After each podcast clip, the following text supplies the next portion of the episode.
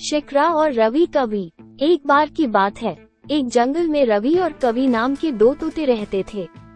वे बहुत अच्छे दोस्त थे और हमेशा एक दूसरे की मदद करते थे।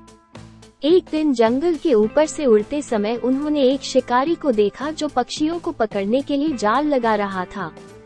रवि और कवि ने जंगल में अन्य पक्षियों को जाल के बारे में चेतावनी देने का फैसला किया। वे इधर उधर उड़े और सभी पक्षियों को खतरे के बारे में बताया। हालाँकि शिकरा नाम के एक पक्षी ने उनकी चेतावनी नहीं सुनी और शिकारी के एक जाल में फंस गया।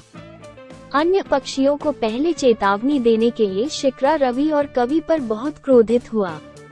उसने महसूस किया कि उन्होंने उसके भरोसे को धोखा दिया है और उसमें बदला लेने की भावना उत्पन्न हुई। उसने उन्हें भी शिकारी के जाल में फंसाने की योजना बनाई। रवि और कवि जानते थे कि शिकरा बदला लेने की योजना बना रही थी, पर उन्होंने समझदारी से काम लेने का फैसला किया।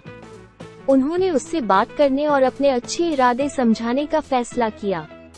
उन्होंने उसे बताया कि उन्होंने सभी को भलाई के लिए चेतावनी दी थी और उनका उसे देर से बताने और नुकसान पहुँचाने का कोई इरादा नहीं था।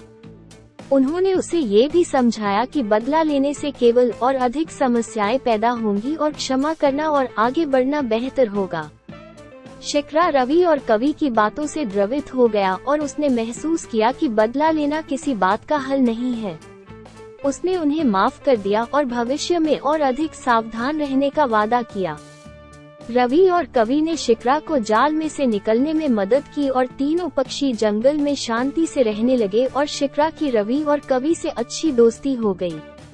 उन सभी ने सीखा कि क्षमा बदला लेने से बेहतर है और समस्याओं को शांतिपूर्वक हल निकालना ज़रूरी होता है कहानी का नैतिक उपदेश ये है कि बदला कभी भी किसी समस्या का समाधान नहीं होता है ये केवल और अधिक समस्याओं की ओर ले जाता है और हिंसा का एक दुष्चक्र बनाता है। क्षमा और समझ संघर्षों को सुझाने और शांतिपूर्ण संबंधों को बनाए रखने की कुंजियाँ हैं। रवि और कवि के बुद्धिमान शब्दों ने शिकरा को इस महत्वपूर्ण सबक को समझने में मदद की।